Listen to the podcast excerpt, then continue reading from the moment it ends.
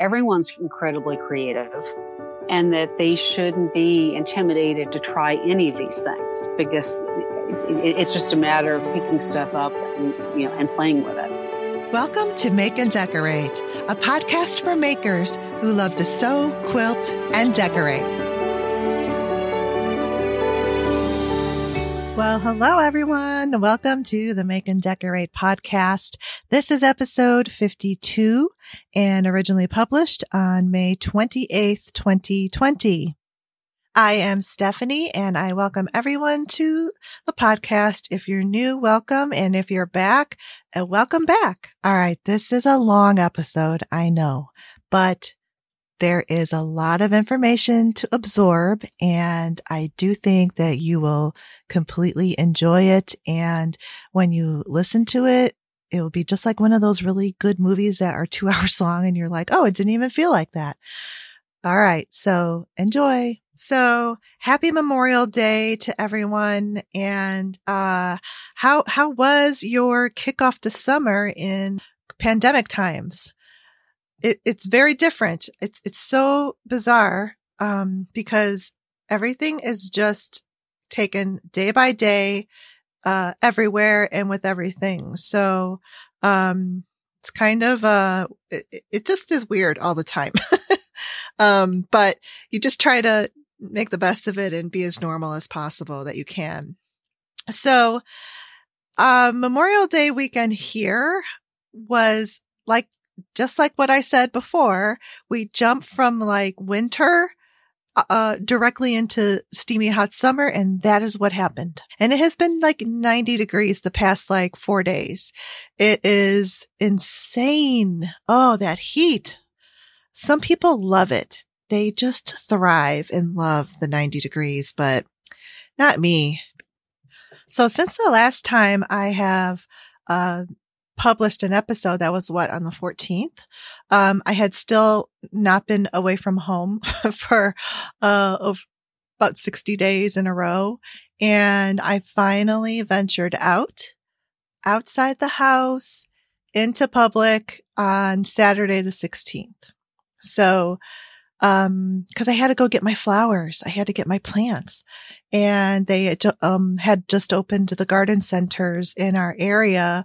So, um, my husband and I went and, um, of course you wear your masks, but, uh, I, I, I talked a little bit about this, um, on my Patreon bonus episode. I had a bout of anxiety right before I was getting ready to leave.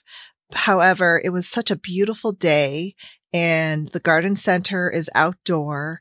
So, um, but we were all wearing our masks. There were only a few people that, um, were not wearing masks, which I was wondering why.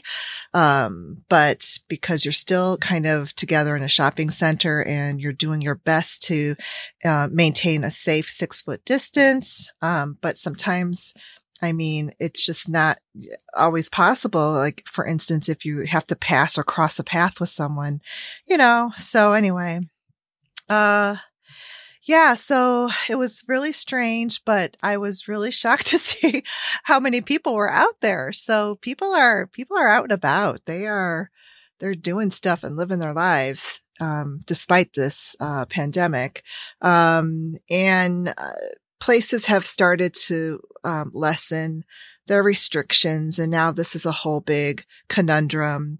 Um, so our our state is a bit more, um, I guess, conservative on that, and uh, our restaurants uh, in Chicago have not opened yet. It's still just takeout and pickup, curbside pickup. Um, so I think they're going to try to open those maybe in mid June or so, but we'll see. We shall see. So on Memorial Day weekend, so I got my flowers, what, on the 16th and, um, it had been like just rainy and crappy throughout the following week. And this past weekend, you know, it sort of got nice, nice to the point of, you know, being too, too hot, but um, I was able to get out there. I had to get out there in the morning because if you're out there in the afternoon, it was just sweltering. It was just too much to garden in.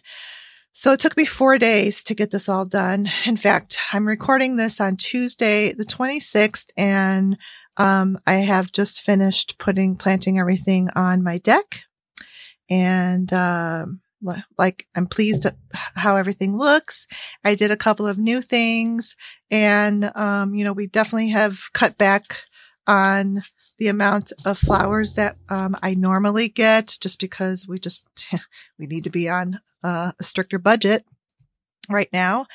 Uh, so I ordered in um, what January, February. I ordered from Baker Creek Seeds uh, some flower seeds, and um, I got a whole bunch of different poppy seeds. I love poppy flowers. They're just so happy. And these flowers, you can just, um, you don't have to start them ahead of time indoors. So you can just, um, direct sow them into, into the containers or the ground or wherever you want them to be. And some of them will sprout in about five days and others will take about two to three weeks. So I'm interested to see if those will actually work. Uh, I kind of, I sprinkled them in some of the pots where I had kind of like a main, um, flower or main plant and um, around the perimeter I kind of sprinkled. I had these really pretty, it's called a Russian blue poppy. It's like a purple. And then I had the California mix of poppies, and those are all the real pretty orange and yellow poppies. And then the um, the red poppy. So um, I will take photos. I'm, I'm going to see how, how that works and if they actually, uh, will grow. um, so yeah, that's pretty much what I've been doing the past four days. There's one gardening tip that I want to share with you. Uh, this is in reference to container gardening. And, uh, I had mentioned a few episodes ago that, um, this thing that I've been doing for years since I saw it uh, Martha Stewart had done it on one of her shows way back in like the early 2000s, late 90s. And she would always put rocks at the bottom of the containers to promote drainage. Well, I learned in an online class on Great Courses Plus that, uh, that you're not supposed to do that. And really to promote drainage is to one, use a self-watering, uh, container and that's just those type of containers that have like a little raised platform on the bottom and it creates a little reservoir to hold extra water, uh, so that it doesn't, um, uh, rot the roots by being too wet. But the second thing is, uh, she said to put a coffee filter on the bottom of the pot. Uh, and this will filter the water through but will keep the dirt, the soil in the pot because you know, so, a lot of times you can lose some, some dirt and soil through those holes and, um, they could get clogged with the soil and dirt. So that was pretty brilliant. Uh, so I, uh, I, I did that. I put, um, some, I did not have coffee filters, uh, but I did have this tea paper, tea bag paper, uh, that I had gotten, um, for foundation paper piecing. And it's kind of like the same thing as a coffee filter, what it's made out of. So I, I cut from that and put them at the bottom of these pots. So I'm looking forward to nicely, uh, drained, uh, containers. So sewing and quilting, still no quilting right now, but, uh, still doing some sewing, mask making, of course. And, uh, but I also, um, did make a gift for my little niece, uh, who just turned four on the 21st. And I made that Omi My pattern of the knit overall shorts. Um, so they're all done. And I also, uh, decided to make her a matching, uh, headband because, uh, she likes hair accessories. So I got that done, but I want to tell you that, okay. So first of all, my main serger slash, it's a combination, um, cover stitch machine that needs to go in for service. Uh, so I've had it like, you know, um, packed up and uh, just uh, haven't gotten it over there yet. But uh, I have a, I guess, what is now my backup serger. And, uh, it's, uh, wow. You know, you do get used to things, to having features when you have them. Uh, so, uh, it's it, I just had to like get used to this other machine again. And by the end of the project, I was like, oh, this is good. I kind of like figured out a little, you learn these little idiosyncrasies with uh, whatever machine you have and you have to work out the kinks and the details. So, um, I had a little bit of troubleshooting with that, but, um, the serging, um, was, um, pretty good on that machine and um, it did the job. And I had to actually go back and forth between the serger to the sewing machine. And at the sewing machine, I had to go back and forth from a double needle to a single needle. Uh, that was in the instructions. So I'm just going to give you a, a review of this pattern. It was not extremely complicated or difficult, but it could have been easier. And this may just all be me because I do not sew, um, clothing very it, often. It's more occasional. Uh, and, um, also sewing knit clothes is, I guess, occasional. so it could be just totally me, but I did notice that there were some things missing from the instructions that were, I guess, if you knew what you were doing, it was assumed. Um, but I just was like, you just skipped like a whole thing, um, in, from A to D in B and C. What happened to that? So that's just kind of like how I was experiencing this pattern. Um, and, the other thing was, um, I thought it was kind of brilliant how uh, the pattern utilized the double needle on the regular sewing machine to emulate a cover stitch. A cover stitch is um, done on there's there's a machine called a cover stitch machine, and that's all it does. Um, I uh, have a combination machine where it will do the serging and the cover stitch. Um, and the cover stitch is basically a um, what looks like a double needle stitch on the top side of the fabric. And when you flip it over, it's kind of like a little, it's like a loopy overlocky type, of a stitch. Um, and it's meant for stretch, of course. Uh, but it looks professional. It's, it's pretty much on all of your knitwear that you have ready to wear, like t-shirts. If you flip up the, um, hem of your t-shirt, you'll see the double straight stitch, cover stitch on the top side and you flip it over and you'll see that, um, kind of loopy, uh, overlock stitch.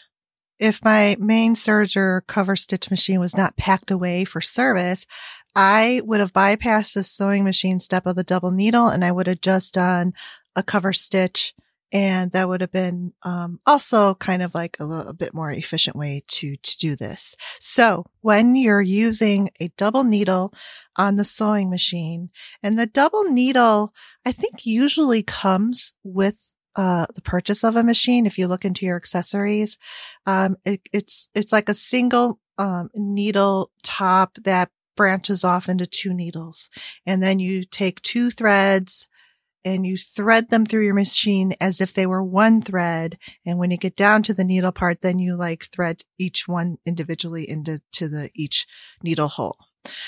So then, uh, what I found is my machine, uh, the presser foot pressure was too heavy and I was getting this, uh, unwanted lettuce edge. Lettuce edge meaning that it kind of like was making it wavy because it was the foot was pulling and dragging it through and it was stretching it. So I didn't like the way that was looking. So then I, I decreased the presser foot pressure and that worked. So, um, I think that was the only, um, issue that I had with the double needle, um, on, on the sewing machine part. Otherwise it worked pretty nicely. The other thing I noticed on this pattern was that there was no stay stitching, um, or top stitching, um, around, you know, the top, the front part of the overalls had the front, um, and back part and then the lining. It was, it was, it was lined. So the pieces flipped, uh, right sides out, um, almost like how, you know, like a pillowcase would.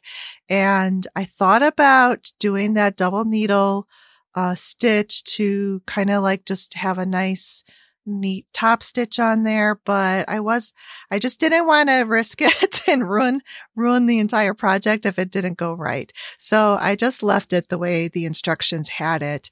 Uh, and I, am just not sure if you, it, it, when you're working with knits, if that's what you're supposed to do or if they are supposed to be left unfinished, uh, without a top stitch on them. So I don't know. You guys can let me know. Some of you that work with knit um, clothing patterns more than I do.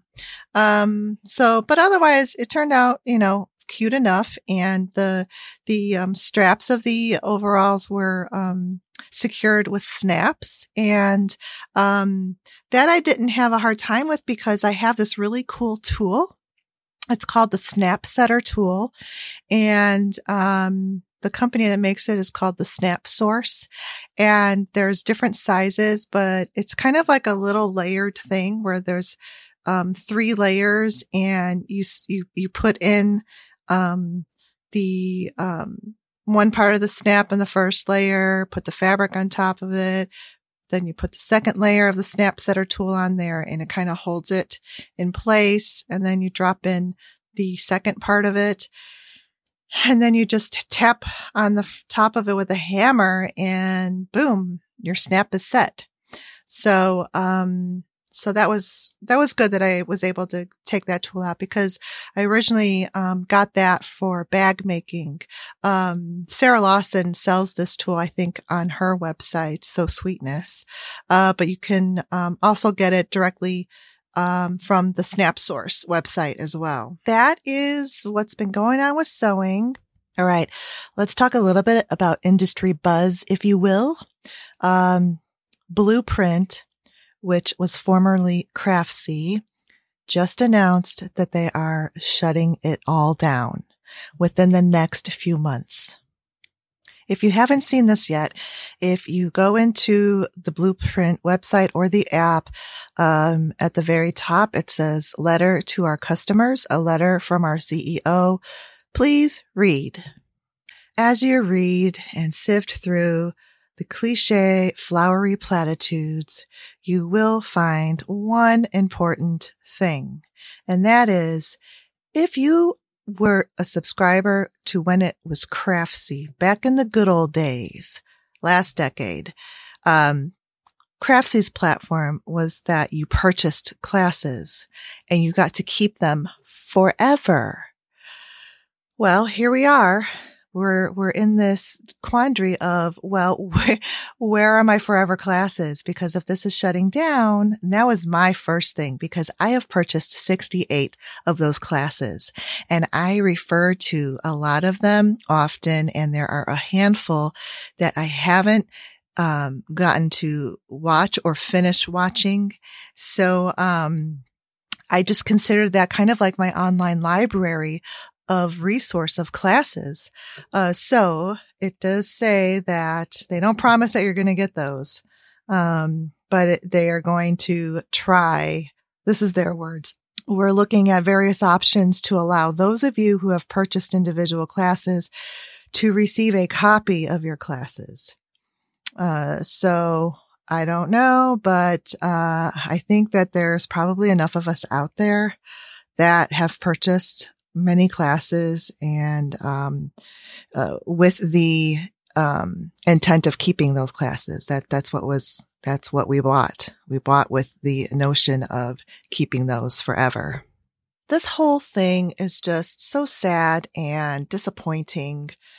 You know, uh, when NBC, the parent company, bought Craftsy a couple years ago, um, it's just from the start things just were never done very well. And, um, I feel like it was that, you know, typical big corporation, um, acquiring a small company, stripping it down to nuts and bolts and discarding the heart and soul of what that small company was. It was people, instructors, accessibility of consumers to those instructors, a marketplace for individuals to sell their own patterns. It was just crushed.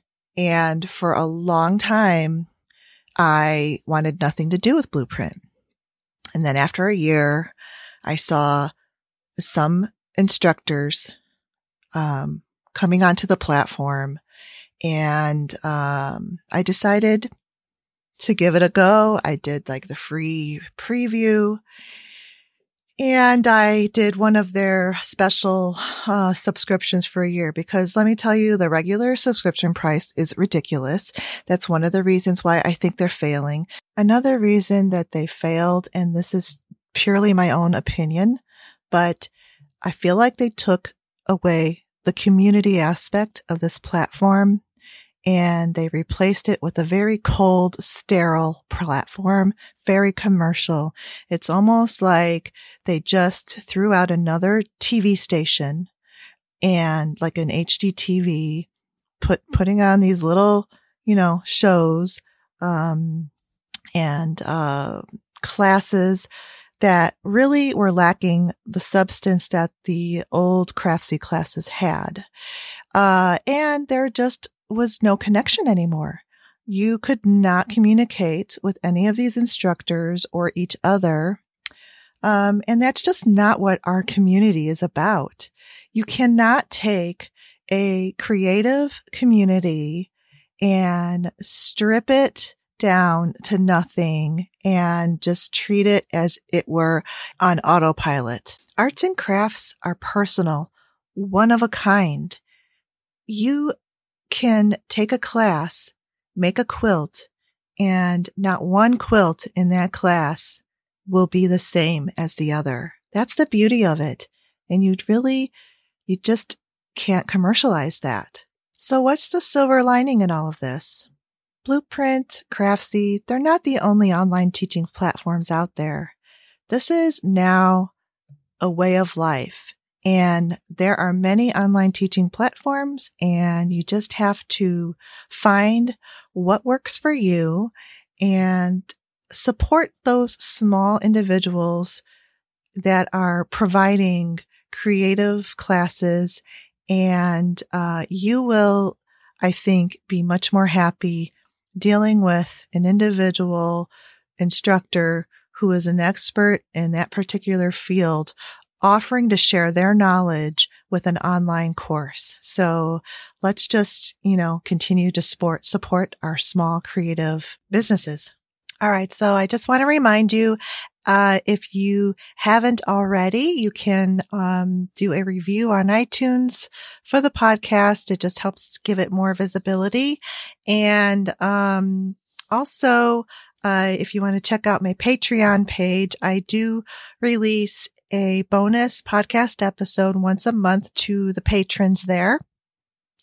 And often I do have continued conversations with the podcast guests on these bonus episodes. And for instance, Peter Byrne, um, on the Patreon bonus episode, uh, gave us really a good look at what mid-arm quilting is like. There's just not that much information out there on sit down.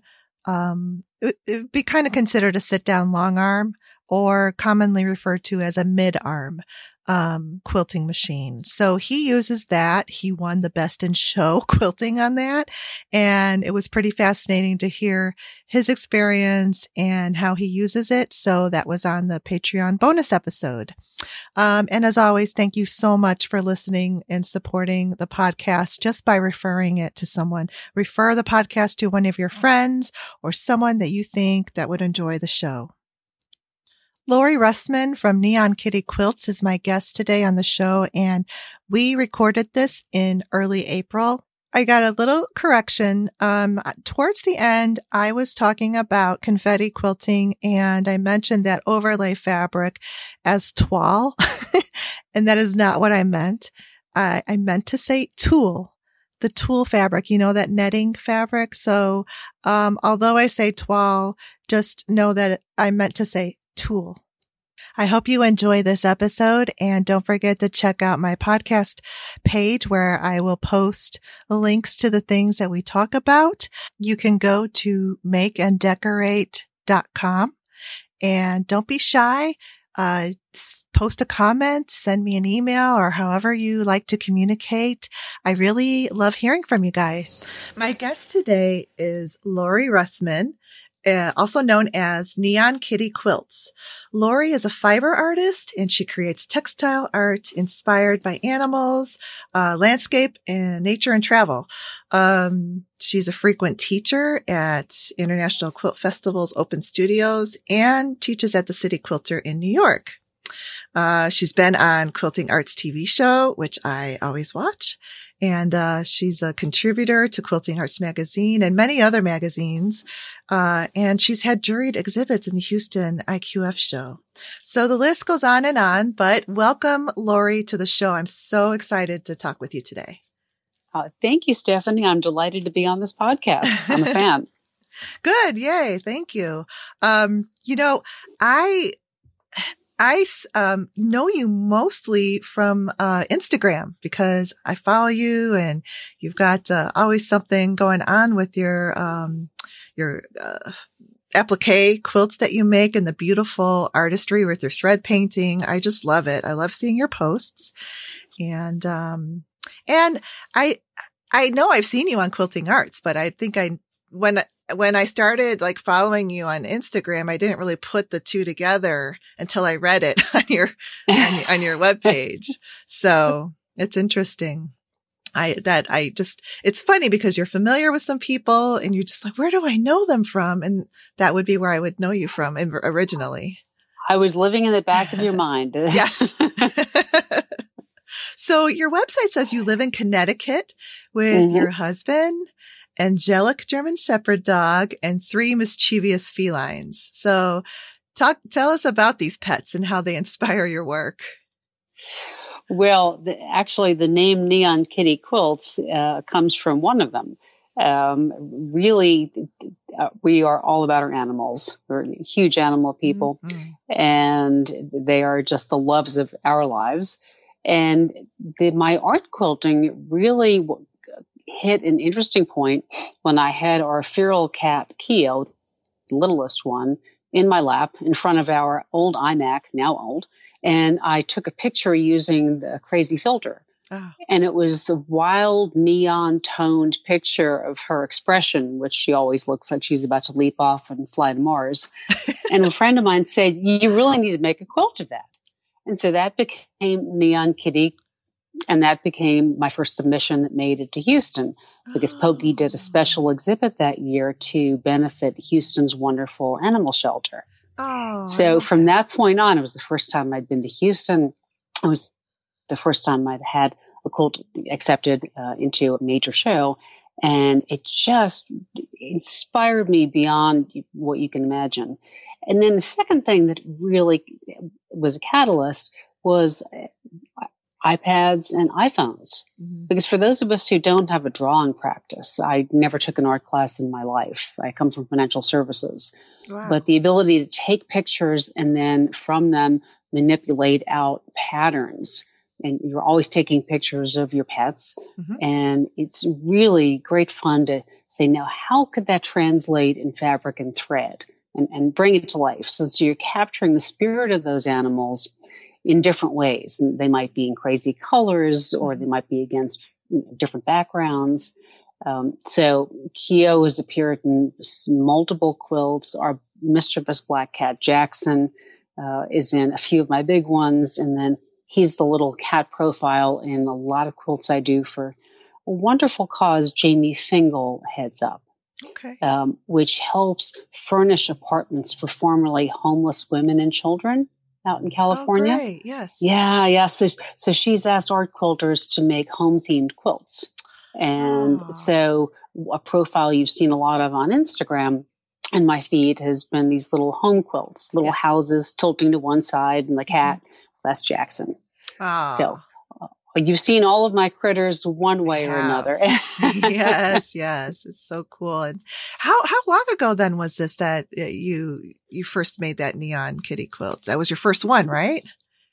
That art was the, the, first one that went into a show. Oh, okay. Um, my art my art quilting experimentation began probably 2006 or 2007 okay. when I found Quilting Arts magazine ah. in the City Quilter, and I started paging through it and became a subscriber and took a few classes on you know creative ways to use applique mm-hmm. and that really shifted me off of making traditional patchwork lap quilts or doll quilts into art quilting and inspired all the exploration that followed so then uh, was it this um, entry into the juried show that kind of then sort of developed this niche that you're kind of in now because this i would i would think that this is sort of a niche for you now because you you really are an expert at it and you and you create this art um a lot all the time and you teach it. Yes yes. Well it, it, it's it, the great thing about art quilting is that you can test all sorts of techniques and make small projects and then you find something that really sings to you. And in my case it's this notion of um, using a lot of misty Fuse, which I'm sure we'll talk about. Mm-hmm. Yep. Um, but you, you, putting fusible applique on backs on the back of fabric, and then creating collages mm-hmm. instead of having to measure no corners, you know, just compose these scenes, whether it's a landscape or celebrating a pet um, or whatever the subject might be, uh, and then lots of thread. Yes. And lots of bright color. Um, yeah. I'm an I'm a huge Aurifil fan. I was an mm. Artisan for two years, which was, was a tremendous experience. And you won't see many neutrals in my work. Right. I, no, I like I to cheer people up with my work. but uh, you said uh, earlier that you you're not really like you haven't taken a drawing class or art class and uh, which is really i think inspiring and um, cause a lot of people just think in the, when we see, and when I first started going to quilt shows and I would see those art quilts, I was blown away and I just didn't even know like how that was possible and how someone could be that talented. And then once I really got into quilting, you learn a little bit more, a little bit more, a little bit more. Then you realize, oh, this, this, I think I might be able to do this. um, but it, it's still amazing because when I see your process, it really comes together with the thread painting. You really capture the, um, the eyes, um, of, you know, the cats and the animals that you do and their personalities. Uh, there's this one cat you did. I don't know which one it is, but he almost looks like a grumpy cat and the colors, those were neutral colors. though. the cat was a neutral. I think the background was a bright color but uh, it was kind of that like soft been, creams and tans. Yeah. Cheryl Sleboda lost her cat, Bastet. Oh. And I, I, like to do tribute cats for friends if they've lost a pet. And I said, send me your favorite picture of her. And she sent me this picture and, and, and sort of scowling into the camera yes. with one eye sort yeah. of narrowed. That was the most difficult one to do, Stephanie, oh, because wow. I, first of all, one eye was partially closed and it was kind of this really specific kind of, what are you going to do for me next human look? Uh-huh. And I emailed her back and I said, you sure you want me to use this photo? it turned out great. I love it. And again, do you capture that. It's just so amazing. But um, I like that you show the layers because it doesn't start off looking like that. And I think that people sometimes don't realize that it's a process and it's not going to look finished until you've gone through and laid out what these fabrics, like when you lay them first out in that first layer, they don't look like much yet. You know, they're just little right. parts. It looks very like disjointed parts of like an animal, um, portrait, but you know, it's like the more you work with it and you add to it, then that's when it really starts to come together and really be art. It's, it's just gorgeous. It's really beautiful. Well, thank you. The thread really acts as the blending tool between the edges of the fabric. Mm-hmm. So, you, you, know, the fabric pieces are like the building blocks, and then instead of smudging pastels, it's kind of like you're using a thread to sort of smooth out the areas where there are sharp changes in color. Yeah. The, the, best thing people can do if they're doing a pet's eyes, just make sure they put little dots of white ink for the highlights. Mm-hmm. That's the thing that make the eyes go from looking like a stuffed animal to okay, this is this this critter alive. Right. Yeah. It really does make those eyes come alive. And I, I like that we'll talk about it too, about using not just thread and not just fabric, not your, you know, typical like quilting. You kind of, you know, this is more mixed media a little bit and you use some inks and, mm-hmm. and like you said, the white marker. So, um, uh, let's talk about the techniques that are used, your, your basic techniques. You started to talk about a little bit. So I, I think that your main techniques are fused applique, um, thread painting and quilting. And then there's more that you layer mm-hmm. on top of that. So you could just start and ta- start talking about that and make your way through the, the extra layers and what you add into it. Of course. Well, one of the favorite tools, and incidentally, the, I think one of the best takeaways for anyone going to a big show, try to take some lectures because you'll hear people talk about the tools they use. Mm. And each time you'll come away with something and think, wow, I hadn't heard of that before.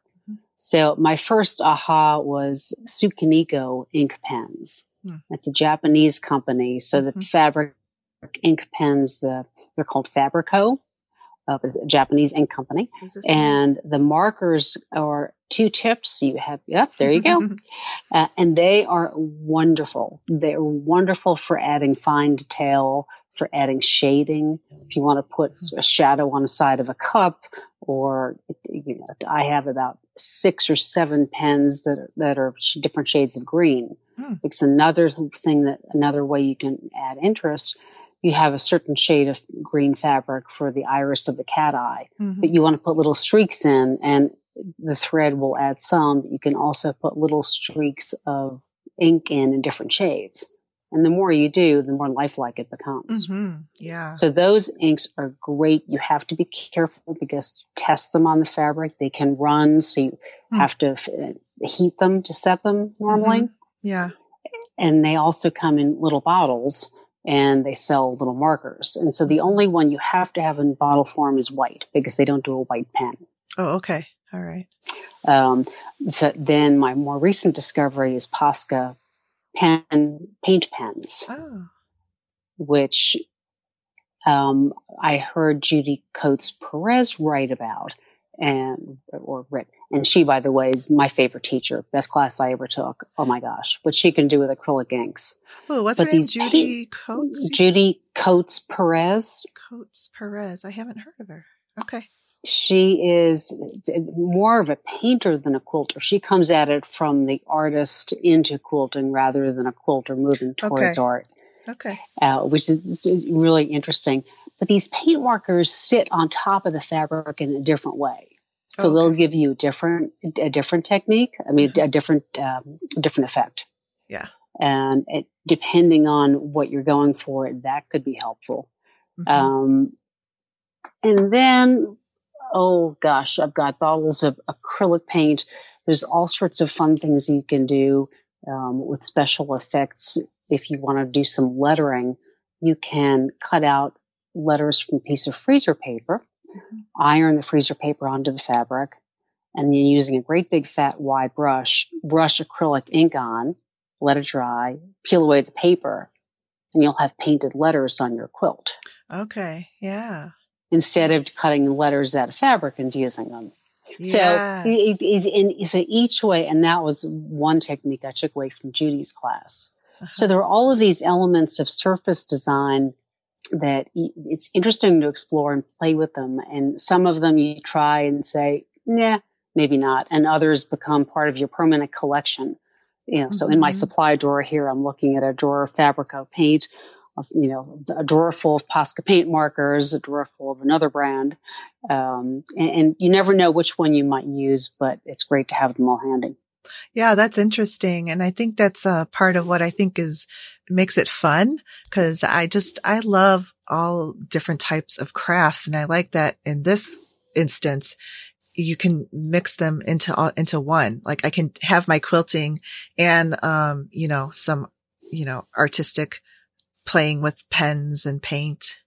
Uh, mm-hmm. and quilt it all in one. And I like too that the size is small. So I haven't tried it yet. I really, really want to try my, my dog Cooper. And of course, like I have a million pictures of him. So I really want to, to try your technique on that and just make like a little, you know, like you do the portraits of mostly just like their faces, their head. And, mm-hmm. uh, um, yes, start with that. It. And it's always easier if the photo has them looking at you mm-hmm. and if it's high enough contrast. Okay. All right. That, really good. That's the key. If you receive, I have friends that send pictures and I'm like, no, that one is not going to work because oh. it, it, the one way to test it, if you have an on the iPhone, I'm not sure what it would be like on, um, on Android, but you edit photo and turn it into a black and white picture. Mm-hmm. And if it all fades to gray, then you know that it's going to be a ah. very difficult photo to turn into a pattern. Okay. Just like if you're picking fabrics for a project uh-huh. and you want to make sure that there's enough contrast and value, instead of, you know, picking up a separate tool, just take a picture of it, turn to black and white, and it'll tell you right away. And it's okay. amazing. Sometimes you'll think, oh, there's plenty of contrast there. And right. then you take a black and white photo and it's like, guess what? There wasn't. there's a reason that it wasn't working. You didn't know what it was, but that was it.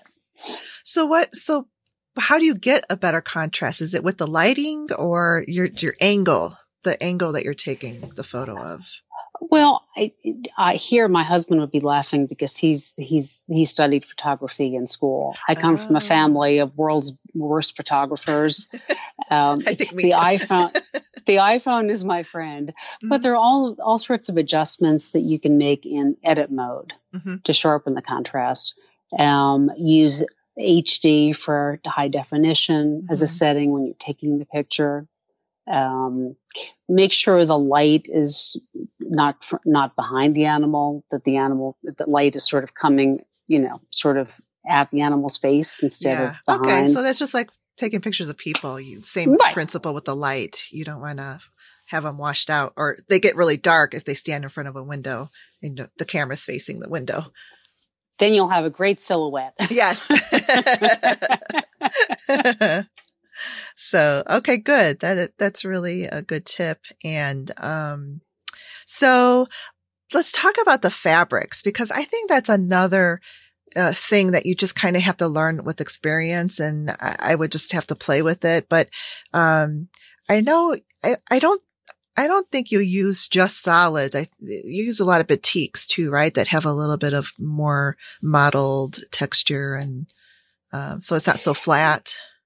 Exactly. I think that f- totally flat solids are very challenging. Mm-hmm. Um, batik, batiks, the problem, some batiks are so patterned that they become a little more difficult to use. Mm-hmm. And some artists do these spectacular animal portraits where they take pieces of very busy fabric and just put them together and you step back and it all works. Hmm. I go for more tonal batiks. Mm-hmm. Uh, my, my latest favorite is Lava Solids by Windham Fabrics mm. because they have little bit of, of variation of light and dark, but they're close enough to solid so you can use them as pure tones. Ah, and they okay. come in about 300 colors. Oh, great. It, it's crazy. So you oh. have you know, if you have a, an orange cat and you want to have medium, light, dark, there's no problem. You have lots oh, of choices. Oh, nice. Okay. Um, those are great. Um, batiks are the best as well because of the high thread count. Mm-hmm. So if you're cutting really small pieces out of a commercial quilting cotton, you're going to have a lot more fray. Right. And it's a really specific look that can be interesting, but usually it's more frustrating. Mm-hmm. It involves a lot of trimming. Mm. Um, the the times when you need specialty fabrics is when you have a monotone cat. I had a mm. friend send me a photo of a Westie. Oh. wow, that would be challenging. Because Westies so, are white, right? They're kind of. Oh, yeah. So if you have a monotone pet, and, and, I've done the same thing on the other end of the range with my black cat Jackson, mm-hmm. then you need to go for different weights and types of fabric. And that's where you mm. pull in some silks um, or some flannels, something where there's a little bit of textural change. Mm-hmm. And then, and then when you get to the thread choice, you're going for a limited range of color, but then you go for different weights. Got it. And Aurifil makes a wool thread as well as cotton. yes, I so just bought some wool thread last year at the their Yeah, it's- show. hmm Aren't they wonderful? Um, it's really nice. Yeah. But that will help you achieve more of that surface interest Okay. that, that, so that it doesn't look like, you know, just one big blob of white, Right. one big blob of black. Yeah. Um, if you're doing that, be conscious to the grain of the fabric. okay. Silk Duponi is, I'm probably mispronouncing Duponi, very grained silk, very Mhm. lustrous. You Mhm. can use it to good effect by always putting it in the in the direction of the cat's fur. Okay. So just keep cutting different pieces so that it's going nose to the back of the head, and then Uh-huh. the side of the face, and then the side of the body. Um, Yeah. Cause silk, yeah, the silk has that, um, a light side. It's, it's like, um, like a velvet, even like a light side and a dark side, depending on how the light hits it. and then nubbly sort of texture. Right. So, Yeah. um, you know, so, so it, if you have a monotone pet, you, can you can have a lot of fun with that. It, it just requires a little more forethought. Right. Yeah. That's interesting. So these are really great. Cause I think, uh, for me, just even like tackling like what fabrics do I get to like make this portrait? And, um, and, and it's not the obvious, like you would think you would do solids, but you really don't. You really have to have a little bit more of a, you know, uh, model Something else. texture. Yeah. For A dimension. little more gun. Yeah. If you have a friend that hand dyes fabric, that's uh, wonderful. Oh yeah. Um, because I have several pieces I've done. There's a woman that used to be in Connecticut that is now in Colorado named Carol Eaton. Mhm. And she's trying to do her own work now and not sell as much fabric, which is Mm. very sad for those of us who bought, because literally some of my pieces, I would send Carol the photograph of the animal and she would hand dye three different shades, Oh, dark, medium, and light. And she put kits together for my classes that I taught when the city quilter was still open Mhm. little miniature versions of that cat. So Oh. make friends with somebody who's into dyeing their own fabrics Right. because they'll they'll right they'll take the the batik prepared for dyeing and then they can do a custom bath and your pet's a particular shade you know dark medium light is easy for them to do but that Uh-huh. way you have absolutely you know Right. perfect perfect fabric Sure. Oh, wow. Yeah. Really nice. So then we've got our fabrics. So now we need to, um, get them onto, you know, your background. So, um, you use, I know you use Misty Fuse and I use it too and I love it. Um, so let's talk about Misty Fuse. It's really pretty great. It is amazing. I first I came to fusible applique using paper backed fusible Mhm. and creating drawing patterns on the paper and creating an enormous amount of paper waste. I mean, the, you know the floor would look like somebody'd had a party by the time I finished peeling away. And Misty Fuse is so lightweight and having no paper. I, I've just gotten into the habit of fusing a piece of fabric as soon as it comes into my studio. Hmm. So that way you have stacks that are ready to use instead. And I fuse everything. I fuse the backing fabric to the batting. I fuse the, the background fabric to the batting so that nothing shifts. And well, now we have to be careful about that, which we can get to when we later stage. But um, with Misty Fuse, you need to have uh, preferably two non-stick sheets, Mhm. silicone sheets. Mhm. Um, they they make them called their brand name is Goddess Sheet, but any silicone applique sheet will do Mhm. that job. Um, and just be careful, but you just get some good music on and just you know fuse one fat quarter, hang it up, let it sort of cure for 20 minutes, peel it off, and then on to the next one. So it's a bit of a project, but you'll be so happy once you've prepped all the fabric. Yeah, so I I see you you post about it too, and you you talk about like, oh, I'm I'm fusing, you know, fat quarters today or whatever, and I'm thinking, how do you? I mean, it's you just, but now you just said it. You fuse everything that comes into your into your studio. so so do you normally work with smaller like fat quarter type pieces because of the yes. nature yes. of the? Uh, mhm. I will try to do a few larger pieces a year to submit to Houston or SAQA auctions. Um, you know, nothing much bigger than say 30 to 45 Okay. by 45 ish.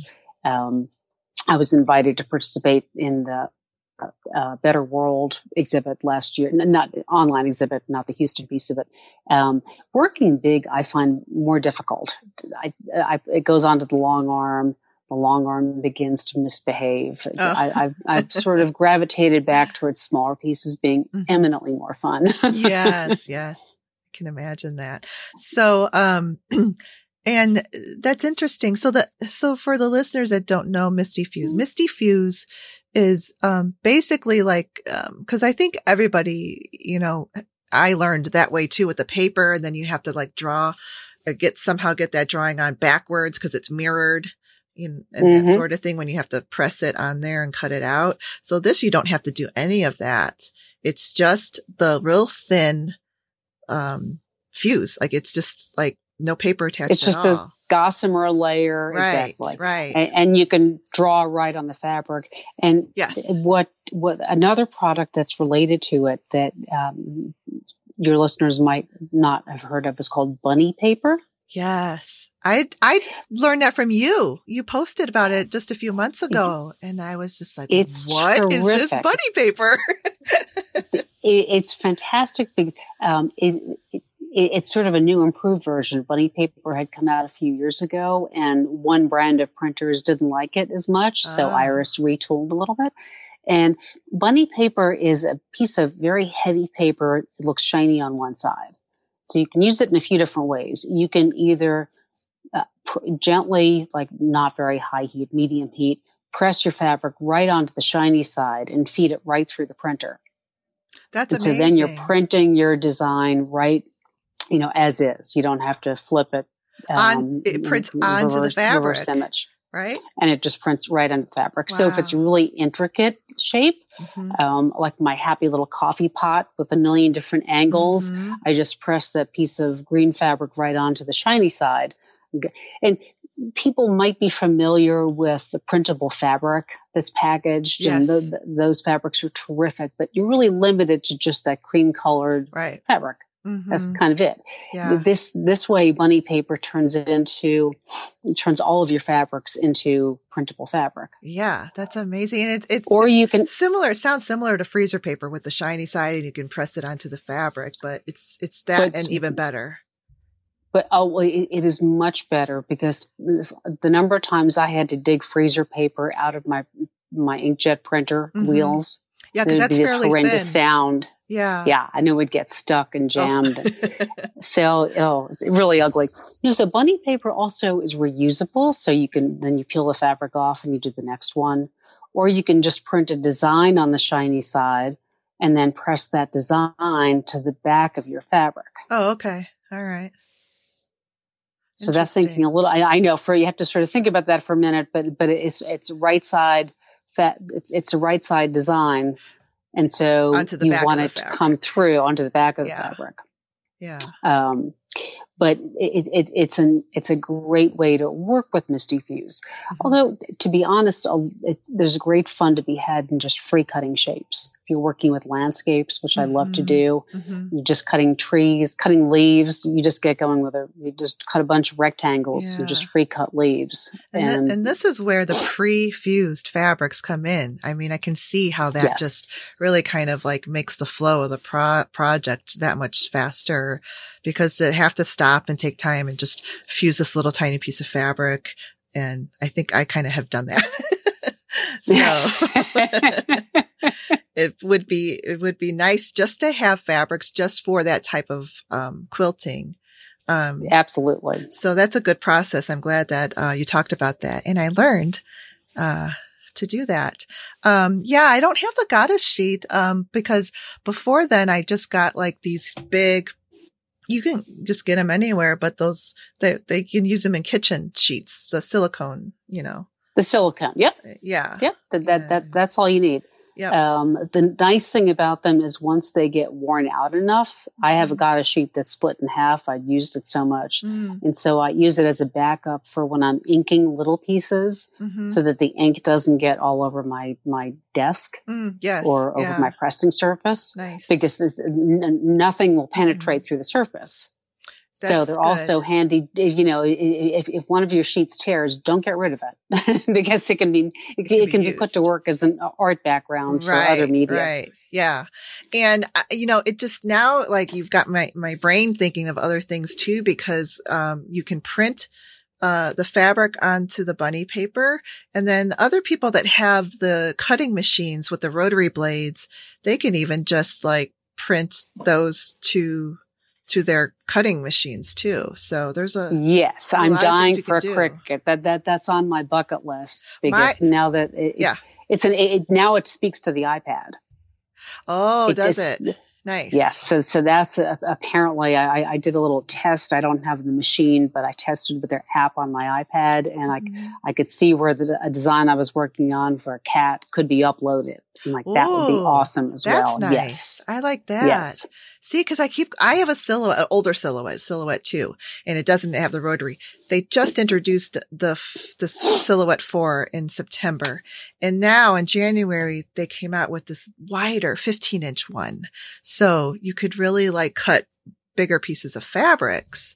So then I'm Mhm. like, and they have the rotary blade, but I don't know if it talks. To, I'm gonna have to find out if that one talks to because again, it's like you said on a bucket list. One of these days I'm going to be able to get it, but so, but in the meantime, I'm just doing all this research, research, Cricut maker, silhouette, and so many people. It's still, I feel, I find more, more people use the Cricut than the silhouette. So I'm just more familiar with the silhouette. So that's why I kind of keep clinging onto it. Plus it got a wider size. So I'm just curious right. about all that. Well, if, if there's a brand that you already know and love, Mhm. and you know that it works for you, then it's just you know, maybe worth it.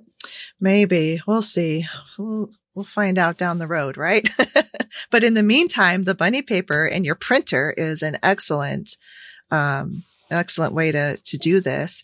And um, so then you so you have your you start off with like the background fabric, right? That's like your kind of palette.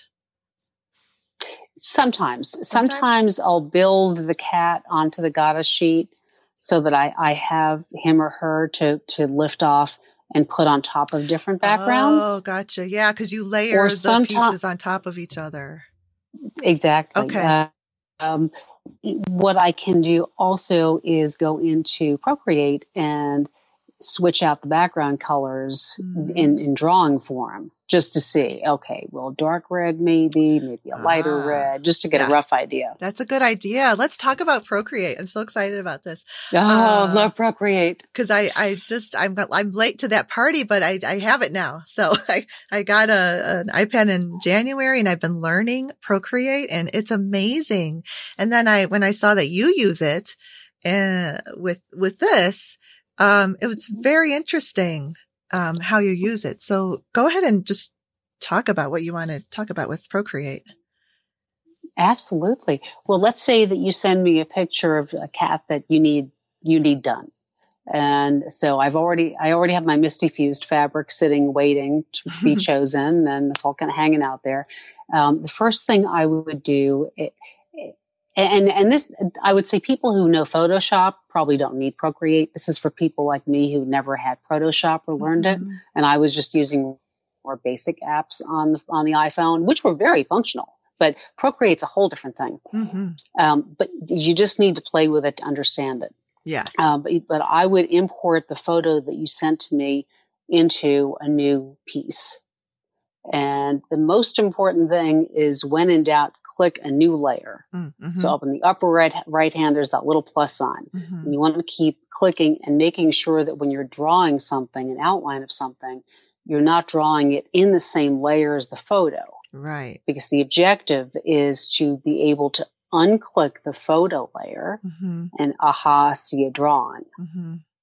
So Right. the first few times, everybody is going to do this beautiful outline of this animal in intricate form and go, okay, I'll unclick, and the whole thing disappears, and you have Oh. left with the white screen. Right. So right.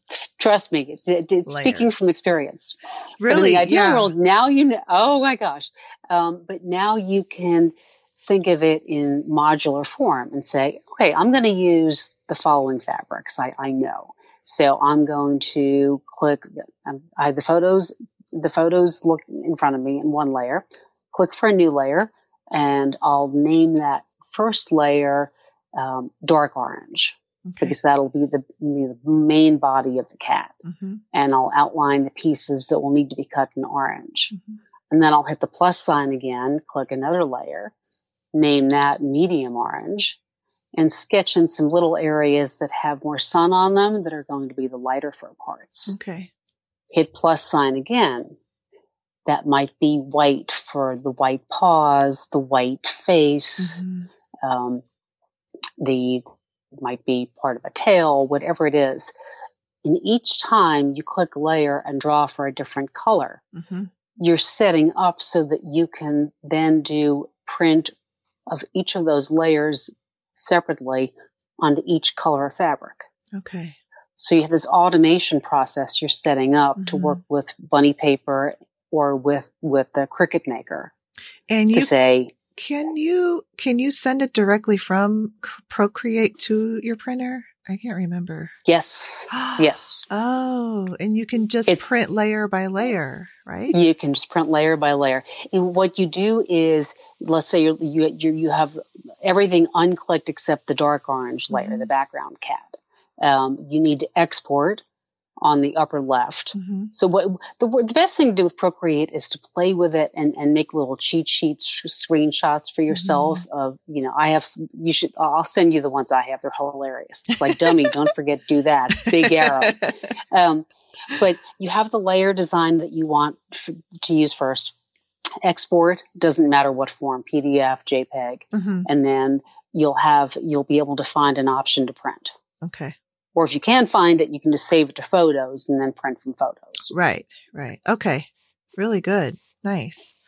So, But so that way, instead of having any hand tracing, mhm. you're going immediately from you do one time you sit there with your Apple Pencil and you do all of the outlining and the eyes and the whatever, Mhm. and then you have all of these line drawings ready to be printed onto either the bunny paper to transfer, the bunny paper with fabric on top of it to go directly to the fabric, Mhm. or to your cutter.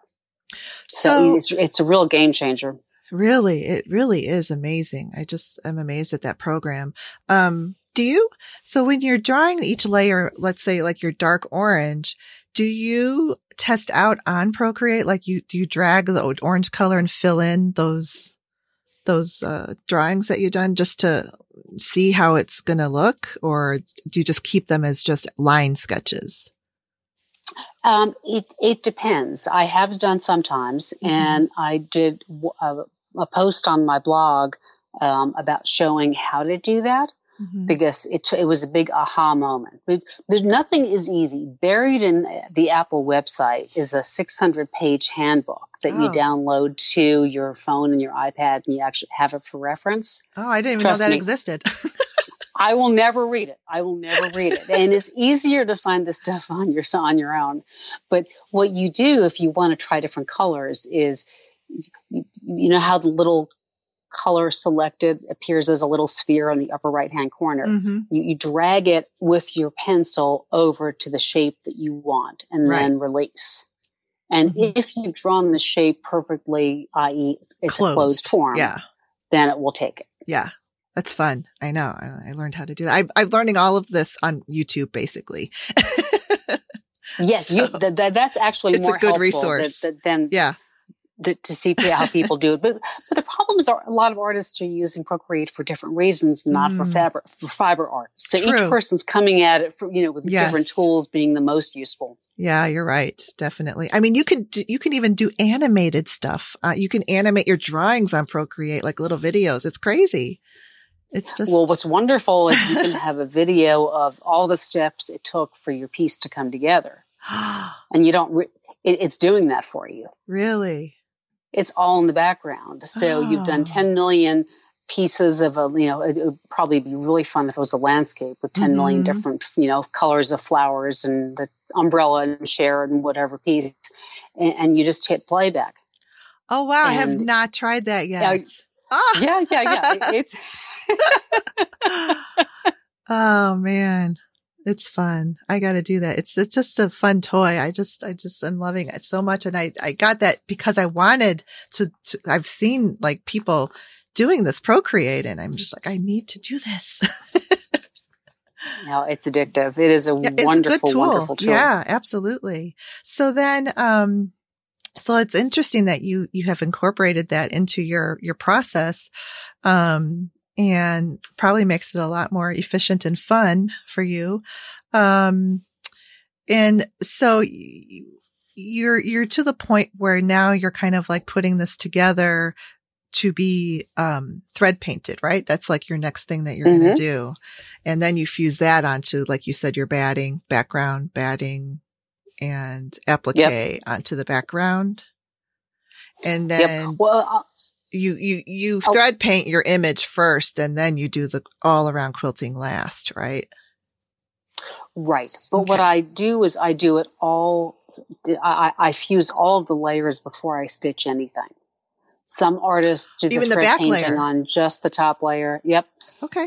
My the permanent resident in my bobbin is in invisible monofilament thread, so that way I don't have to keep changing. Oh, I was going to ask you about that. That- if you changed your bobbin thread. That's how I cheat. Um, I go through miles of superior threads MonoPoly. It- Okay. it's just wonderful. And then I put the sandwiches all together. So that way, you know, the subject first and then the background, but it's all being done through. So on the back, you can see it's, you know, in sort of sketch form as, Mhm. as the shapes take, take place. But oh, cool. Okay. Nice. Um, so Aurifil thread, and then you, you probably use different weights. Like you said, with the fabrics, you use different weights of the fabric to get your, um, ideal dimension, uh, levels. So, um, what is, do you start with like your typical 50 weight or do you, s- and then you go to, towards your thickest or, um, how would you go about even de- organizing that? Well, it depends on the project, and you should see. I have a file dry. I have I have boxes of the Aurifil does these plastic, you know, Mm, hold a dozen mhm. threads, spools of thread boxes that with which you're familiar. So I have my bright colors, my pastels, and then I've got 40 weights. I've got 12 weight. I've got 28 weight. Mhm. Um, and what I'll do before I begin to stitch any piece is pull out an empty box because I have a few extras and I select. I pull all of the everything I plan to use. Oh, cool. It's almost So like a fabric way- pull. Exactly. So Nice. that way, when you start to stitch, it's it's all right there. Okay. You're not sort of finishing with one section, going, um, mm, okay, what am I going to do now? Yeah. So normally, I would do 50 weight to start out. Mhm. I would add for the fur either the 40 weight or the 28 weight, the Mhm. heavier, Mhm. um, depending on the cat. I mean, my black cat is very sleek, and so you know he, he would it would be 50 weight because Right. he's not shaggy. Um, the whiskers 12 weight. Okay. That's that is the, Yeah. the best because that way for each whisker you just go from the face out and then back, and you only have to backtrack once. Oh, nice. Or maybe you don't, or maybe you just want to do one and not, not backtrack. Right. Right. Makes it a lot easier because backtracking whiskers, eh, I mean, people don't normally worry about this, I know, but if you're using 50 weight thread, you have to go back and forth a lot of times to have a lot of impact. So 12 weight thread, you know, if you just get there black and white, um, it, it's fabulous. And you don't want to forget to put a bigger needle in when you use the 12 weight. oh, so right. for needles, uh, I'm a big Superior fans, Mhm. Superior Threads fan of a lot of their products as well. And I love their needles. So Mm-hmm. I only use Top Stitch 90, or if I'm using the 12 weight thread, I use Top Stitch 100. Yes. Because that will top stitch needles have that bigger hole. the big the hole. eye. Yep. Yeah. So top stitch 90. And what was the second one you said? Eight- 80? And Top Stitch 100 oh, 100. if you're doing if you're doing the super 12, like 12 weight. weight. Ah, got it. Yep. Nice. Okay. Yeah. And then when, like, you're talking about the whiskers and stuff, do you, um, do any like sketching first on there and then stitch on your lines? Or do you, you probably by now sort of like do this just by, cause you know how, you know how to thread paint so well that you can probably do it just without drawing on there. But I mean, is that what you would recommend to just sort of do little light, light little drawings? Well, for for the whiskers, um, it depends. Normally, what I would do is is bring the the the original photo back up on my iPad and put it next to my machine and look Oh, because some cats have funny eyebrow whiskers that go a Mhm. particular direction. Um, and, and so I won't draw them in advance because it's really hard. And then if you miss, then it's, you're going to have this really unfortunate effect. So close enough. It's All just right. about getting that little gentle curve. And if you get the starting point right, just look Oh. at um, it and say, okay, where on the face does the whisker start? And then where does it end? And yeah. it, how it travels between those two points, you know, that, So- that you shouldn't worry about too much. Yeah, that's a that's a good tip too. Is to re- refer back to the photograph. That's that makes perfect sense. See stuff like that, I wouldn't even think to do, and it's like you would think, "Hello, look at the photograph for direction of what needs to be stitched." Very nice, and I love that the monofilament in the bobbin. I've got a big spool of the Aurifil um, monofilament thread, so I could use that in my bobbin. Absolutely. It- it- it- it's just a gift to not have to wear. And it also lasts much longer because it's so thin, as you know. so it, it's just one, you, you can just keep cranking on top. Mm-hmm. So good. And then you just switch out your threads as, as per the colors and, and voila. So you, then you just quilt around it and bind it like a normal quilt, right? Well, the binding will d- depend. If it's a very large piece, I'll do a Mhm. facing. Oh, yes. If it's a if it's a smaller quilt, a 14 square, you know, a, a sort of, you know, something that size or, or smaller, what I like to do, and I, I'm a Bernina girl, is I do two passes around, trim the edges, and I use the two A foot. And this was a tip that Cheryl Sleboda gave on a teaching video a long time ago. That that's a great pressure foot to use for the first zigzag stitch to keep all the edges flat, so they don't do this little wave pattern as Ah. you're as you're stitching them. Sometimes that can happen. Yes. But the, the 2A foot has that extra little metal rod that the needle passes over and it, it helps the edges of the fabric behave. oh, So I'll I'll have look do, that up. Yeah. I'll do a zigzag stitch, excuse me, um, one time round with that. And then I'll switch out for, a, you know, a, a, the, a wider applique foot. I, the, on the Bernina, I, I do a 20 foot is my, my go-to. Oh, yeah. Okay. And then I'll, I'll get some cheap satin binding I have in a million colors and line it right up against the cut edge of the quilt and do a second round of zigzag stitching that stitches the binding, the piping to the sides. Okay. So it gives each small art quilt this really nice finished edge. Mhm. There's a little bit of shine around the edges and it Mhm. gives the edges a little more heft so that they, they just a little more solidity. Okay. Um, so that, that would be a new technique for me. I'll have to take a look and dive into that a little bit more. Um, yeah, you know, I, I've seen like small little tutorials. Um, even in a quilt guild, uh, someone did a, a little quick lesson on facing, but I haven't actually really tried facing yet. So that'll be a new thing, but it's, you know what? When they're, they're smaller like that, like you said, maybe 14 inch square or 20 inch square, it would be, that'll be a lot better than trying to do it on a queen size quilt. the facing. yes, yes. Yeah. Well, the the facing the facing I learned from from um, Susan Brubaker's um, uh, teaching video from Okay. Quilting Arts. Yeah. Um, she, she she she did uh, uh, fabulous finishes. I think was the name of the DVD. Mhm. And it would uh, the first time I had a quilt accepted, and I had to do a facing on a big piece. So oh, I think I listened to it ten times. yes. Oh, great. Yeah, I love her. She's, I like her on that show a lot.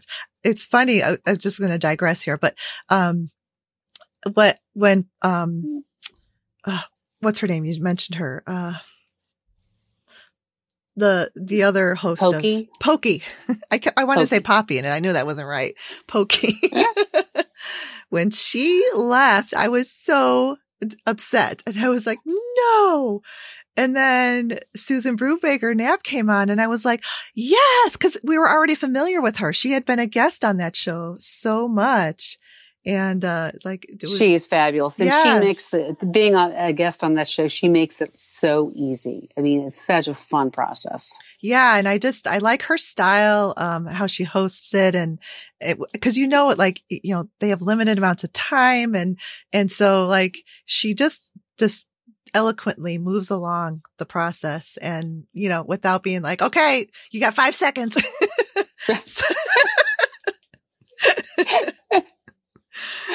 oh man. So yeah i love that show. It's it's a show for listeners if you're not familiar um it, it it's usually aired on pbs channels um around the country um quilting arts. And it's wonderful. yeah yep. Okay so um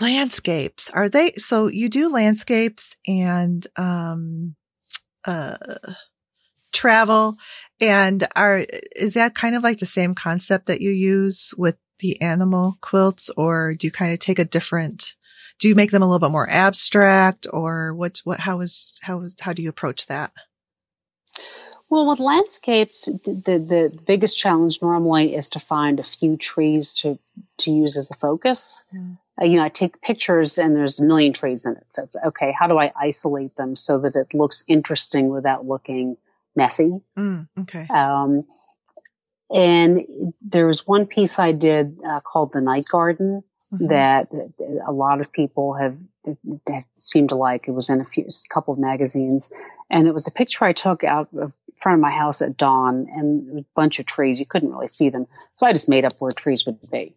It was just imaginary. Mhm. Uh, um, but with trees, the, my, my my favorite way to do trees is to rip them instead of cutting them. Mm. So you you rip uh, strips of batik uh, or hand dyed cotton so that it really tight weaves so that it's strong, and then you rip the branches, and then you rip sub branches from the branches, Mm. and you end up with much more realistic. And and, and then because this this fabric has been ripped, it's a little flexible, Mhm. and then you you as when you st- fuse it, you press carefully and you make the branches bend in all sorts of Oh. ways. And then you end as you when you're stitching them at the tip of each one, you end up creating the tip with thread, and the, the fabric basically disintegrates under the needle, if that makes sense. So in the night garden, the the the tips of the branches, because it was winter and it was the leafless tree, um, it, it, it goes from fabric with thread on it. And as you follow it towards the end, all you see is thread. oh okay So got it you, you a bit painstaking, a lot of trimming of thread of, of fabric to make sure that it looks neat. Um, but it, but it's very fun.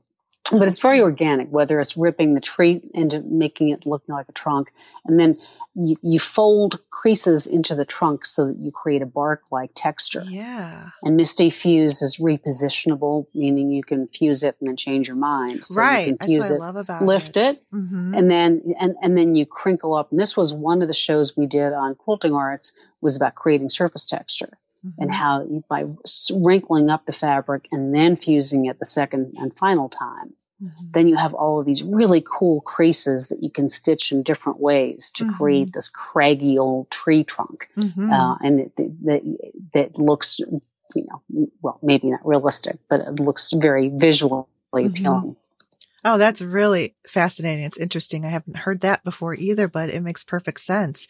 And the Misty Fuse is, is, um, a very lightweight, um, backing. So you could do that kind of stuff with it on there, right?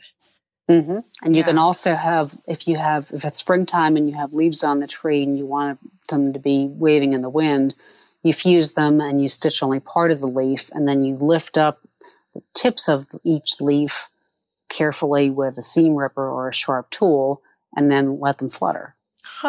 nice. And so they stand up from the Yeah, backing fabric. yeah. Yeah, it is really interesting. So cool. Oh, great.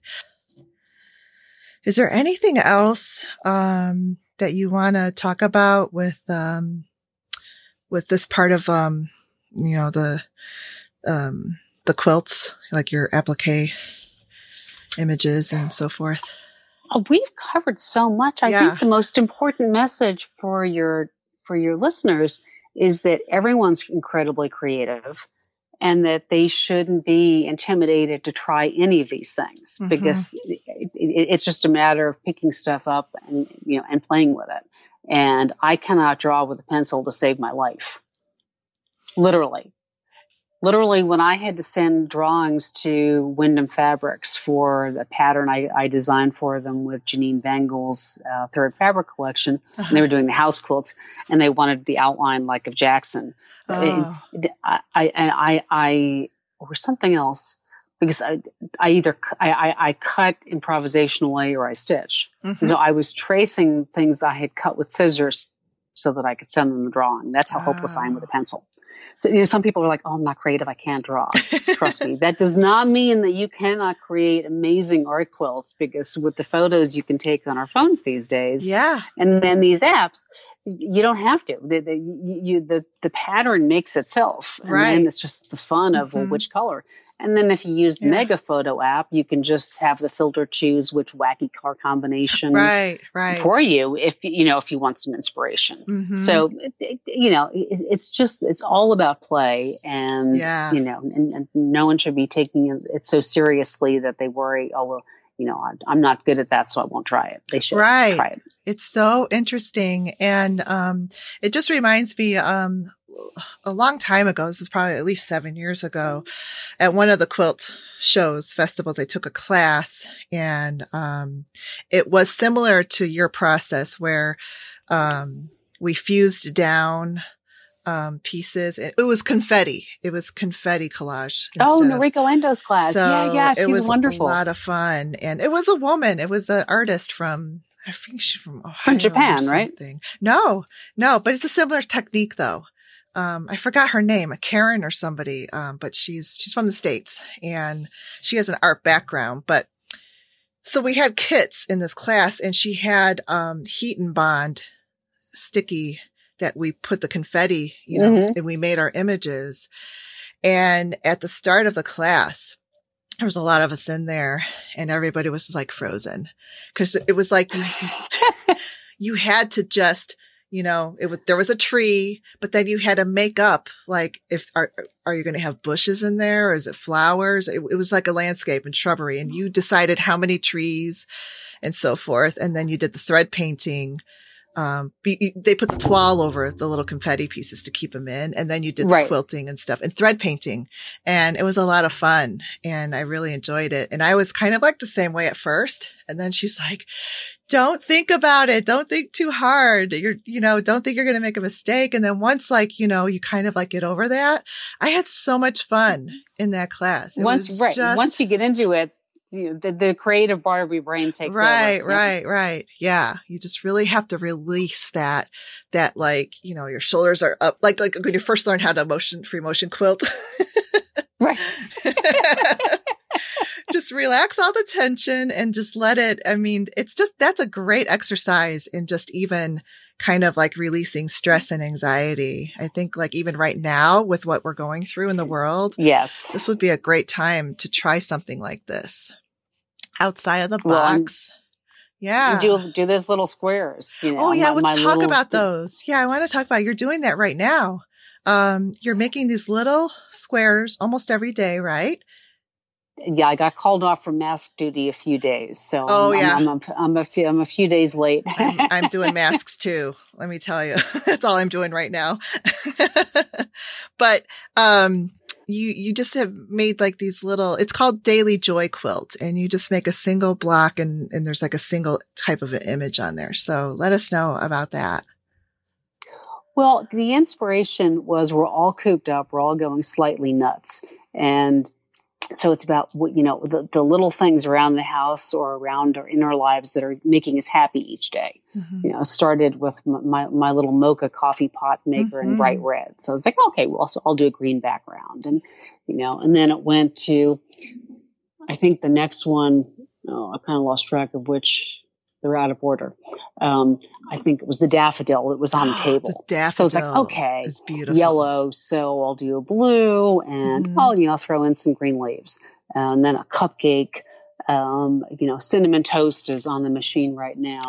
and, and for each one, I'm, I'm, I'm using Windham Fabrics Bedrock, which is a commercial cotton, not a batik. oh, It's kind of a blender. It's, it's kind of like a dappled, there's like white running through it. okay. Um, but I figure at some point I'll join all of these squares, and the back of it will be this mosaic of bedrock fabric of all different colors. Oh, cool. Yeah. And the fun thing is that each day, whatever object I'm doing, I do a different background stitch. Oh, okay. And so it's a great way if people are starting to do free motion quilting and they're Mhm. stressing about, oh my God, I'm going to screw up. It's too hard. Or, you know, I don't want to ruin my quilt you do Mhm. something little like this each day and and if you if you mess up it doesn't matter Mhm. It- but it's it, it's a fun way to try different ones and so i did a tree bark pattern behind a bird's nest um, behind the butterfly flying i just did sort of long floaty lines to try to give the you know the impression of flight So but and then others Go ahead. sorry, go ahead No, I was going to ask you if these are finished, like the little blocks are finished little quilts, or are they going to be put together into um, like a, a bigger piece? I'm not sure yet. What I did was I just zigzagged them Ah. once with thread that matched whatever I had used to do the background Okay. quilting. Yeah. And I will decide whether to link them all together or maybe Oh. they'll become sort of a calendar or you Yeah. know, each one is sort of self-contained, but as they're growing on my design wall together, Uh-huh. it's pretty, it's pretty fun to look. I know. Yeah. Yeah. You, you, and I like you, you, you post the pictures of that on Instagram and they're, they're so cute. And it's, um, it's another good idea. And I like that they're, you know, items of joy. So my, I would definitely have a coffee pot on mine. One of mine too. coffee is one of my favorite things. Coffee and tea. Um, hot tea. Hmm and you do a wine glass too. Wine glass, right. You know, you know, you know, um, I love Barefoot Contessa Ina Garten and, and she posted it. This is went viral with everybody, but she made like this, um, uh, cosmopolitan picture of cosmopolitan mix. And then she's like, and you have to have the right glass. And she brought out, and it was a giant, like martini glass. and she, the whole pitcher fit into this glass. And then she took like a big sip. It was hilarious. I love it. Yeah. I think she said something like, when in crisis mode, make a cocktail. there you go. so we each are all, um, you know, doing what we can to, to, to have some joy in our life with all of this scariness going on everywhere. Uh, helps to keep perspective. It does. It really does. Uh, so, uh, I think, um, yeah, that's, that's pretty much it. So, uh, you, you, um, already told us how we can tap into our creativity. And I think you have like this credo too. I read it, which is really nice. Like that everyone, um, is creative. They just have to find their path, right? Yep. Yeah. That's it. And the only way you'll discover it is by playing around and experimenting. Yes. Yeah.